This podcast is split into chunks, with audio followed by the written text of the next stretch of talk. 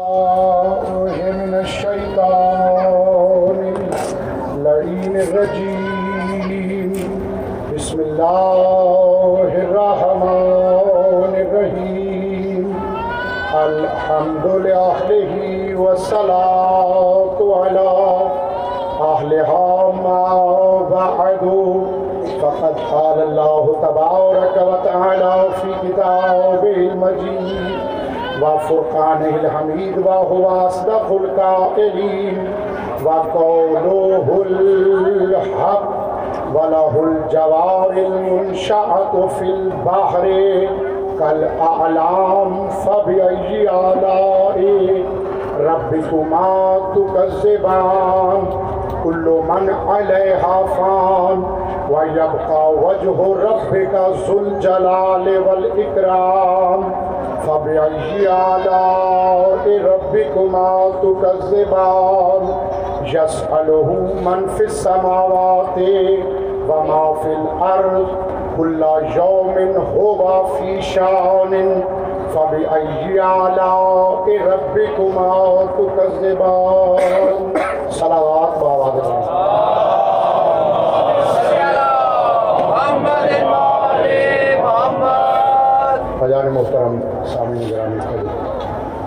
سلسلہ بیان شروع کرنے سے پہلے دعا ہے رب جلال سے کہ ہماری اس عظیم اور جلیل القدر کے بعد اپنی بارگاہ میں شرف قبولیت عطا فرمائے۔ شرکا کی منقدمین پر سنبان مجلس عرفان بھائی کی اور جو جو بھی مومن برادری کے ساتھ اس مشن میں شریک ہیں، میرے مولا کی کو کی کیا آپ تمام حضرات کا اس مجلس میں آنا اور رسول خدا کو اور ان کی پیاری بیٹی کو غصہ پیش کرنا امام زمانہ اپنی بارگاہ میں اور ہماری تمام دعاؤں سے ایک دعا جو بڑھ کر ہے جو میں سمجھتا ہوں کہ ہر مجلس میں ہمیں کرنی چاہیے، تو یہ ہے کہ ہمیں اپنے سلطان زمان کی معرفت، ان کی زیارت اور رابطہ فرمائے۔ صلوات مل کے بلند آواز۔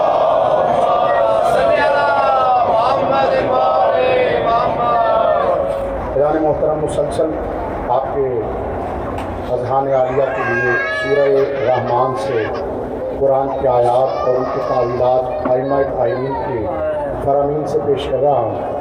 آج بھی چند آیات آپ کے اذہان عالیہ کے لیے لکھوایا ہوں۔ کہ شاد خدا ولی ہو رہا ہے ولا الجوار منشاعت فی البحر العالام فب ای آلاء ربکما تکذبان ترجمہ آپ کے ذہنوں کے سپرد کروں اور اس کے بعد پھر معصومی کا فرمان۔ اللہ کہہ رہا ہے کہ یقیناً جو کشتیاں پانی میں چلتی ہیں، ان تمام کو چلانے والا وہی ہے۔ اور وہی ہے جس نے پانیوں کے اندر سفینوں کو ایسے محکم کر دیا ہے، جیسے زمین پر اس نے پہاڑوں کو محکم کیا۔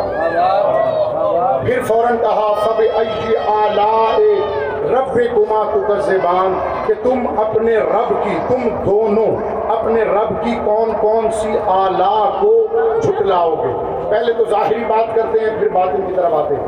ظاہر میں اگر آپ دیکھیں اس دنیا کے اندر، جتنی بھی تجارت ہوتی ہے، بیس فیصد وہ مختلف چیزوں پر ہوتی ہے اور اسی فیصد وہ سفینوں پر ہوتی ہے۔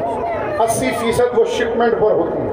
یعنی ایک ملک سے اگر دوسرے ملک سامان خردنوش پہنچانا ہو، تو سب سے بہتر طریقہ یہ ہے کہ اسے سفینے میں بھیجا جائے، اسے شپمنٹ میں بھیجا جائے۔ یعنی سامان خردنوش خراب ہونے سے پہلے دوسرے انسانوں تک پہنچ جانا نعمت ہے۔ جو سفینہ ہے، وہ آلہ ہے۔ سفینہ آلہ ہے سامان خردنوش کا۔ اس سفینے کے ذریعے دوسرے انسانوں تک صحیح حالت میں پہنچ جانا یہ نعمت ہے۔ توجہ، ہاتھ آپ کی میری طرح مربوط رہیں تو انشاءاللہ بات آسان ہے۔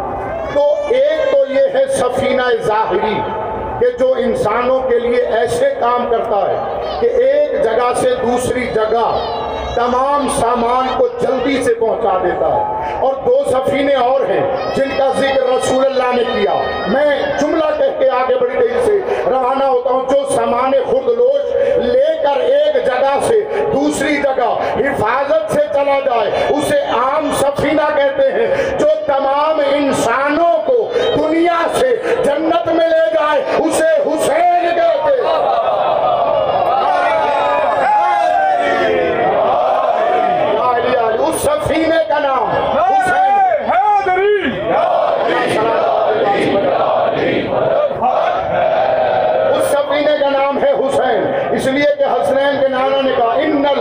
و مصباح الہدا و سفینت النجات۔ حسین مصباح ہدایت کا اور نجات کا سفینہ ہے۔ تو میں کیوں نہ کہوں، نجات نعمت ہے حسین آلہ ہے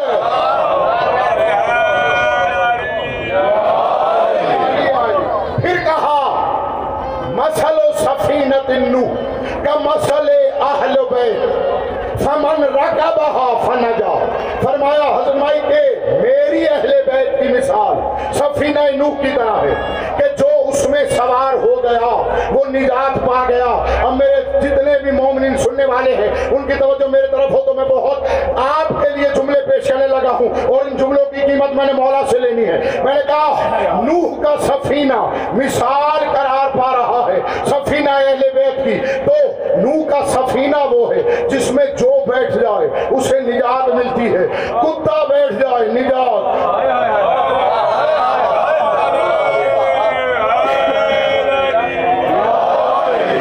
میں نے کہا، کتا بیٹھ جائے، نجات۔ خنزیر بیٹھ جائے۔ نجات۔ بلکہ جنہوں نے قصص الانبیاء پڑھی ہے، وہ میرے ساتھ متفق ہوں گے۔ قصص الانبیاء میں لکھا ہے کہ جب جناب نوح نے آواز دی حلم النجات آؤ نجات کی طرف۔ تو تمام دنیا کے جتنے بھی شیخ صاحب جانور تھے وہ چلے۔ تمام دنیا کے جانور۔ اب جو بھی ہیں، مجھے نہیں پتا۔ میں اپنی کم علمی کا اعتراف کرتا ہوں پتہ نہیں کتنے جانور۔ وہ سب کے سب چلے۔ تو جب خنزیر کا جوڑا چلنے لگا، تو خنزیر نر نے اپنی مادہ سے کہا، جس نے پکارا ہے، وہ ہے پاک و پاکیزہ۔ اس کا سفینہ بھی پاکیزہ۔ ہم ہیں نجس، پتہ نہیں بٹھائے یا نہ بٹھائے۔ فوراً مادہ خنزیر نے کہا، تو خاموش ہو جا، اس نے بلایا ہے، ہمارا کام ہے جانا بٹھائے نہ بٹھائے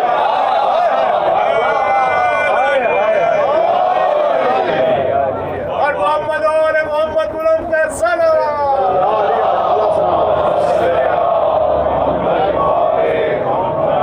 اس کا کام ہے بٹھائے یا نہ بٹھائے، ہمارا کام ہے اطاعت کرنا۔ تو یقیناً جب کتا بیٹھنے لگا کشتی کے اندر، تو کتے نے کہا حمد ہے تیری۔ کہ تو نے مجھے کتا بنایا ہے، خنزیر نہیں بنایا۔ جب خنزیر بیٹھنے لگا، اس نے کہا، پروردگار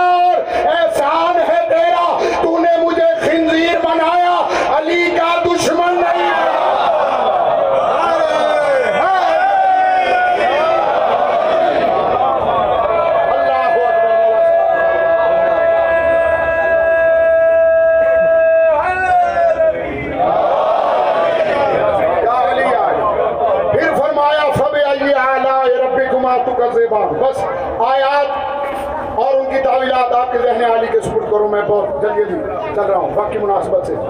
فب علی آلاء ربکما تکذبان تو پھر تم دونوں ہماری کن کن آلہ کو جھٹلاؤ گے حسین جیسے سفینے کو جھٹلاؤ گے اہل بیت جیسے سفینے کو جھٹلاؤ گے پھر فرمایا کلو من علیہا فان۔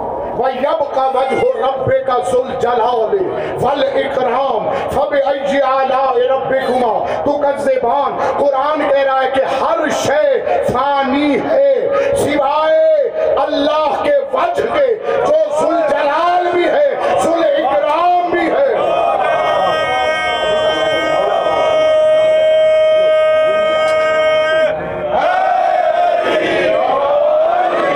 یا علی علی مولا سلامت ہے جن کے ہاتھ علی کے فضائل پہ اٹھے میرا سر ان کے قدموں میں اور جو علی کے فضائل پہ اکڑے میں اس کے باپ پہ بھی لعنت کروں یا علی علی ابھی آئیے یہ ہمارا عقیدہ ہے یہ ہمارا عقیدہ ہے اس میں کوئی کمپرومائز نہیں ہر شے فانی اب ترجمہ یہ کر دیا جاتا ہے میرے بھائیوں کہ ہر چیز فنا ہونے والی ہے سوائے اللہ کے وجہ کے یہ ترجمہ غلط ہے یہاں سے لے کر مصر تک قوم تک نجف تک ترجمے کا ضامن ہوں۔ ارشاد ہوا کلو من علیہ فان فرمایا ہر شے فانی ہے ہوگی نہیں فانی ہے سوائے اللہ کے وجہ کے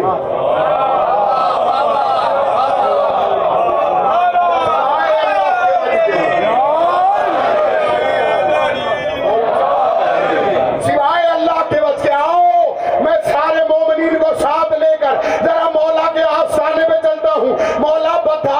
نہیں وہ اللہ کا وج کون ہے جس سے فنا نہیں جو ہمیشہ باقی ہے عجب نہیں ممبر سے مولا نے کوفہ کے ارشاد فرمایا یا ایو الناس انا وجہ اللہ الذی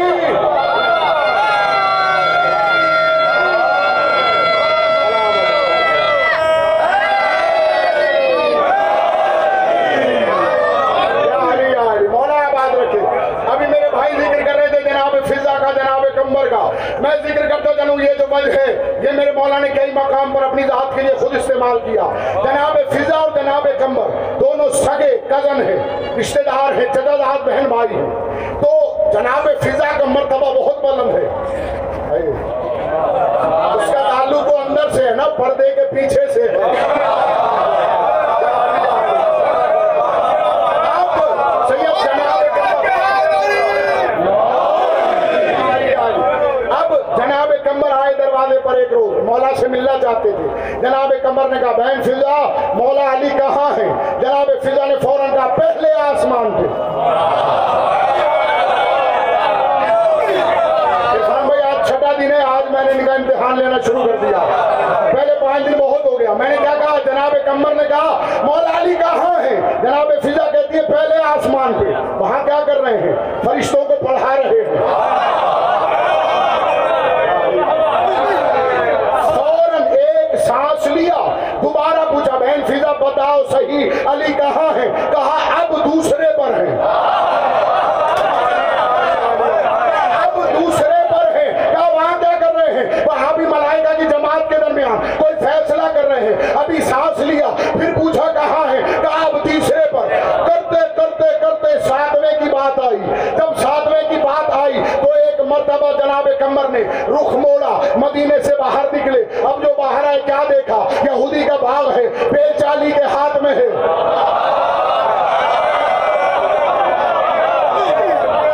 علی مولا کھڑے ہوئے مسکرا رہے ہیں کمر کی حالت عجیب ہے قدموں پہ گر کے کہتا مولا یہ جو میری بہن ہے، اس نے آج بڑے بڑے عجیب عجیب دعوے کیے ہیں۔ وہ کہتی ہے، آپ پہلے آسمان پر کبھی کہتی ہے دوسرے، کبھی کہتی ہے تیسرے، ساتوں آسمان پہ اس نے کہا، آپ ہیں، لیکن آپ تو میرے سامنے کھڑے ہیں۔ مولا نے کہا کمبر میری نرمی سے فائدہ نہ اٹھا، میرے قریب آ، جیسے ہی قریب آئے ید اللہ ہاتھ پھیرا اب دیکھ میں کہاں کہاں ہوں اب جو دیکھا ذرے سے عرش تک علی علی علی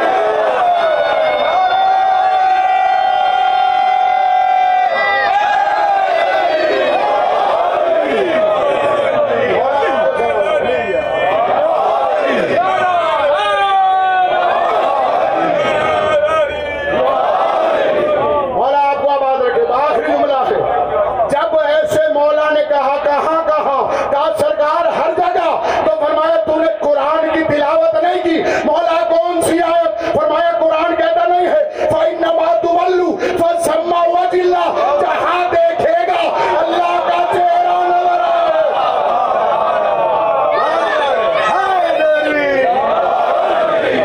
حیدری مل کے نعرے حیدری سلامت رہو آباد رہو مولا تمہیں کوئی نہ دے سوائے غم حسین کے عددارو پھر کہا سوائے اب ہر شے فنا ہو جائے گی سوائے علی کے۔ یا ان کے جو علی جیسے ہیں۔ بات میرے وقت تو پانچ منٹ اور ہیں، ابھی میں پڑھ چاہتا ہوں، تھوڑا سا اور پڑھوں، پھر میں مسائل پڑھوں۔ پھر آیت آئی یس من فی السماوات و ما فی الارض۔ جو جو بھی زمینوں اور آسمانوں میں ہے، وہ اس کے در کا سوالی ہے۔ وہ اسی سے سوال کرتا ہے۔ بھی زمین میں ہے، جو بھی آسمان میں ہے، وہ سوال کرتا ہے اس سے، کیوں؟ کل یومن ہوا فی شان وہ ہر روز ایک نئی شان میں ہوتا ہے۔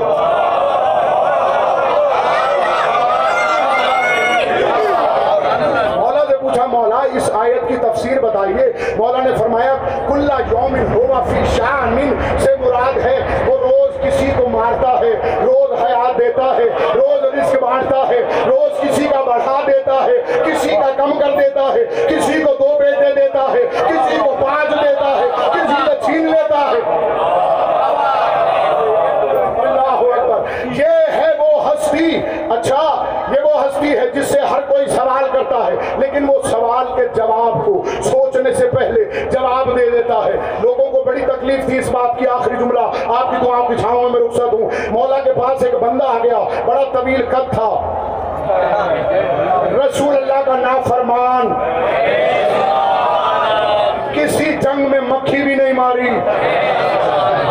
بس اپنی بہن پہ غصہ اتارنے والا یا علی یا علی کیا بات جب بھی آپ سے کوئی سوال کیا جاتا ہے، کبھی سوچتے ہی نہیں آپ۔ نہ کبھی تدبر کرتے، غور ہی نہیں کرتے، فوراً ٹھک سے جواب دے دیتے ہیں۔ مولا نے فرمایا، مجھے بتا تیرے ہاتھ کی انگلیاں کتنی ہیں؟ کہنے لگا، پانچ۔ مولا نے کہا، تو نے سوچا کیوں نہیں؟ تدبر کیوں نہیں کیا؟ غور کیوں نہیں کیا؟ کہنے لگا بولا اس میں غور کرنے کی کیا بات ہے؟ کہ پانچوں انگلیاں ہر وقت میرے سامنے رہتی ہیں۔ فرمایا، بے وقوف، تیری ماں تیرے ماتم میں بیٹھے، یہی تو وجہ ہے۔ علی کبھی سوچتا نہیں کہ پوری کائنات حضرت علی کے سامنے رہتی ہے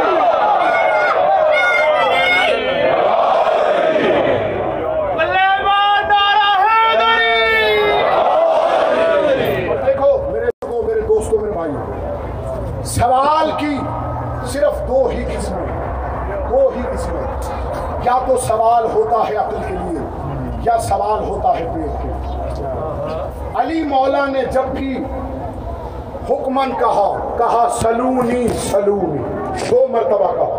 سلونی سلونی، نہ تین مرتبہ کہا، نہ ایک مرتبہ کہا۔ جب بھی کہا کہا سلونی سلونی، پوچھ لو پوچھ لو۔ یعنی اگر کسی کو بھوک ہے، علی خیرات دے گا اور اگر کسی کو علم کی بھوک ہے، تب بھی علی تمہاری یہ بھوک مٹائے گا۔ تو تمام کے تمام لوگ جتنے بھی دانشور تھے، وہ بیٹھے، انہوں نے کہا، سوال کی قسمیں، یہ دو ہی ہیں۔ بس اس کے علاوہ تو سوال اور کوئی ہو ہی نہیں سکتا۔ تو انہوں نے کہا کہ ڈھونڈتے ہیں کہ ہدایت آج کے دور میں، ہدایت اگر ملتی ہے تو کہاں ملتی ہے؟ کس بزم میں ملتی ہے؟ تو انہوں نے ڈھونڈ لیا۔ ایک بزم حسین کی ایسی ہے، جہاں جب وہ بزم ہوتی ہے تو پہلے عقل کے سوالوں کے جواب ملتے ہیں، جاتے ہوئے پیٹ کے سوال کا جواب ملتا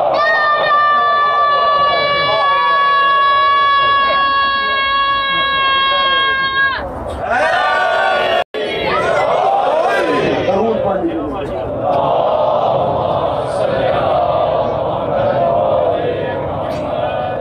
مر کے جیسے خلد کی جاگیر رضارو آج یہ حکم ہے کہ میں حضرت حر علیہ السلام کے مسائل اور واقعات آپ کے شروع میں پیش کروں ادادارو کوفے کے سب سے زیادہ اور بڑے بہادر کا نام ہے حر جس دن اگلے دن صبح عاشور ہونی ہے، ایک رات پہلے تمام جرنیلوں کی ازواج نہر فرات کی سیر کے لیے گئیں۔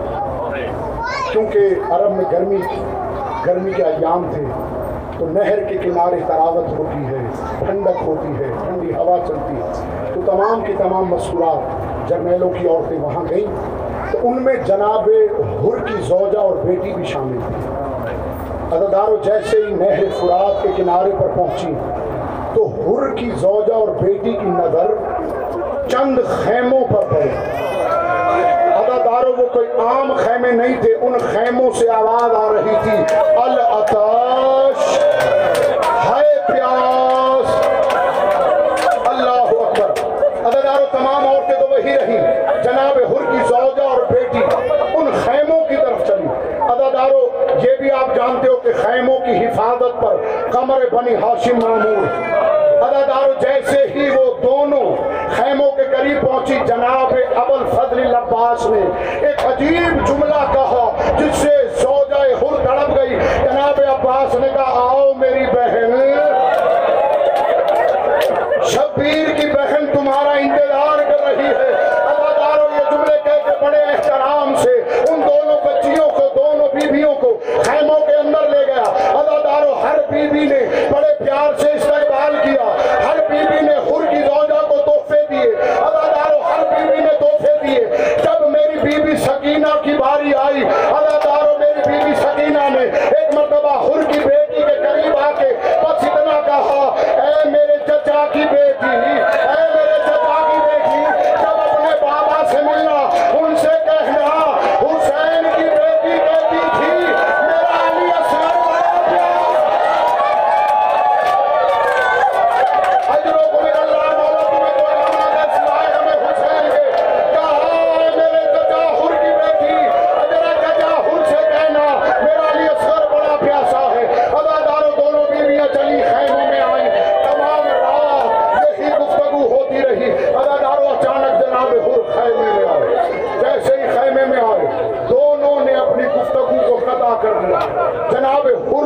پشیمانی ہوئی، کہا تم دونوں مجھ سے کچھ چھپا رہی ہو۔ تو ایک مرتبہ جناب حر کی بیٹی نے کہا، نہیں بابا، ہم تجھ سے کچھ چھپا نہیں رہے۔ تو جناب حر نے کہا، آج تو نے مجھے خلاف معمول سلام بھی نہیں کیا۔ تو ایک مرتبہ حر کی بیٹی نے کہا، آج کے بعد بابا میں تجھے سلام کبھی نہیں کروں گی۔ کہتے آخر ہوا کیا ہے؟ کہتے کہ حسین کے بچے